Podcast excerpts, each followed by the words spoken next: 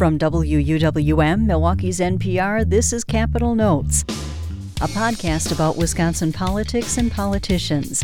I'm Marti Mikkelson. Each week I discuss noteworthy developments with J.R. Ross, editor of WisPolitics.com. Here's our latest conversation. So, JR, Milwaukee is grieving following a mass shooting at Molson Coors Brewing Company that left six employees dead, including the gunman. Uh, just before the shooting, Governor Evers had renewed his call for the Republican controlled state legislature to take up bills that would enact universal background checks for gun purchases and adopt a red flag law. Republicans have repeatedly rejected the governor's calls, including an hour before the tragedy when State Senator Scott Fitzgerald, who was at a function in the Milwaukee area, reiterated that Republicans had no intention of taking up the bills. He said, quote, a lot of the provisions that are in place already people are satisfied with. Then, after the tragedy, Fitzgerald called the shooting an act of evil and expressed condolences to the families, but he didn't address the issue of tougher gun laws. Are Republicans likely to change their minds? And if not, could this issue haunt them at the polls? It's entirely possible it could hurt them this fall, but you know, they've been consistent in recent months saying that they think these provisions that Governor Evers is pushing go too far. They consider infringement upon Second Amendment rights. And then they raise questions about whether they would have done anything to impact these various shootings that we've seen. So when they first kind of shoved aside Governor Evers' call for a special session on guns, the big kind of question that I heard was, well, will there be an incident sometime between now and next fall that you know could have been prevented by these things and comes back to haunt Republicans? I don't know all the details of how this gentleman got the, the weapons that he used on the shooting or, or how if it could have been prevented somehow with one of these laws, but you know, we're just not seeing any signs that Republicans feel pressured on this issue to change. And again, they believe principally that it's an infringement upon the Second Amendment to do what Governor has called for.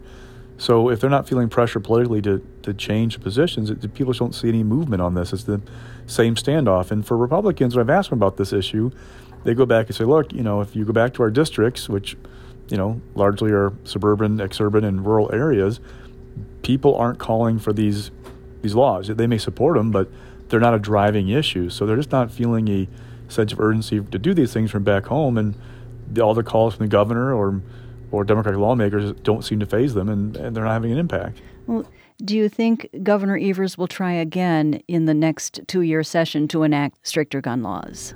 Uh, entirely possible. And you kind of acknowledge after the last time that you know it's not really moving people just yet. So I'm sure the governor will continue to call for these things, but barring a major shakeup in the um, leadership and the membership of the Republican caucuses in the state legislature, it's hard for people to see a big shift in where they stand on this issue right now. In another development, a Wisconsin appeals court has overturned a ruling that ordered the removal of more than 200,000 people from the state's voter rolls because they may have moved. The court overturned the decision of an Ozaukee County judge who had ruled in favor of the purge. The appeals court also vacated an order from that same judge that found the State Elections Commission in contempt for not moving forward with it. The suit was brought by a conservative law firm, and it looks like that firm will appeal to the Wisconsin Supreme Court. What do you think will happen here? Well, excellent question. Um, Remember, the Supreme Court was asked before to take this case directly and, and turn down the request. And when it did that, conservative Rebecca Bradley complained that you know they were missing an opportunity to, to offer some clarity in this issue and that with the typical speed at which the courts operate, it was unlikely the state Supreme Court would have a chance to weigh in before the November election. So now here we are in February, you know, well, late February, early March, with this case being decided what's going to happen from here? How quickly can the court get that case in front of it? Um, you know, we kind of assume the conservative majority would accept the appeal, but then what? How, how quickly can they move? Would the justices try to put this ruling on hold? I mean, there are all kinds of legal questions like that that I never predict what a court will do, but there is at least now it look like an opportunity the Supreme Court to weigh in. Um, it's just a matter of what speed can it how, how quickly can it operate? And I'm not sure about that. Turning to another topic, as expected, Governor Evers vetoed a Republican authored $250 million income tax bill saying that the legislature should instead back his plan to spend more on education. Evers had advocated for $250 million of a surplus to be spent on schools and 130 million to reduce property taxes, but Republicans ignored his proposal. So, what happens next? Republicans revive their income tax cut next year, and Evers does the same with his idea to spend more on schools. Yes, but in the immediate term, the question is who can use a bully pulpit the best to knock the other side? And why I say that is, you know, Republicans basically said that there's no time for compromise, that that time has passed and it's too late. Now, if the average voter, they might be wondering, okay, wait a second, here we are we're only two months into the year, just starting March. What do you mean there's no time? There's still a long way to go before December 31st. Now, people like, you know, the reporters in the Capitol who, who follow this thing real closely understand the, the Capitol calendar, but I'm not sure the average voter does. So, can Tony Evers make an issue of that? That, look, these guys aren't, aren't really working full time, they're slacking off, whatever. Can he do that? Um, for Republicans, the message is going to be that Governor Evers, when there's a surplus, doesn't want to give the money back to you, the taxpayer, but wants to grow government. How successful will they be? Um, that's one thing to watch going forward.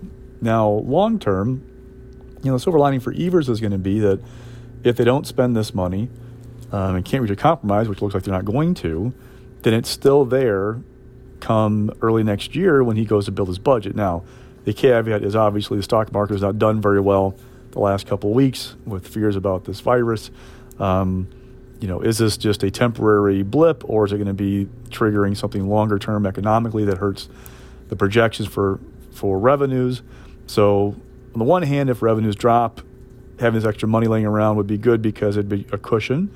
But let's just go on the assumption the projections hold true, right?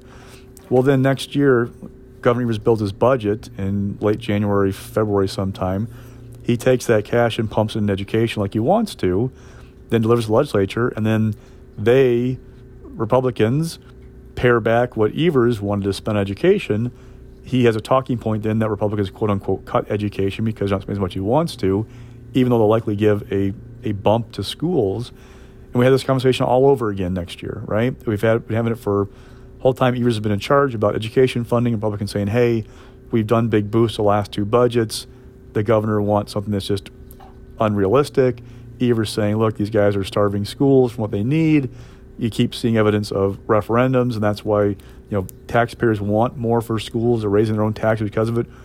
The state has an obligation to, to cover that that bill, and basically go round and round, yet again, by education funding. One of the nation's largest labor unions is unveiling plans to pour $150 million into defeating President Trump. They're focusing on eight battleground states, including Wisconsin. What kind of impact will this money have, and what will this expenditure look like? Well, if it looks like the other stuff we've seen, it's going to be ads, it's going to be people on the ground turning people out, it's going to be every time you go on YouTube and watch a video, you get some kind of like 15 second spot that you watch uh, knocking President Trump. I mean, the question I've had with people I talked to for the last few weeks is we've seen all kinds of promises of multi-million dollar commitments to Wisconsin because we are on the you know the tipping point possibly for the presidential race. It's really a lot of attention. The question is at what point does all this money have a diminishing return? I mean, you can only spend so much. You can only contact voters so many times before they get annoyed, you know, or tune out the message. So at what point does this have a diminished effect.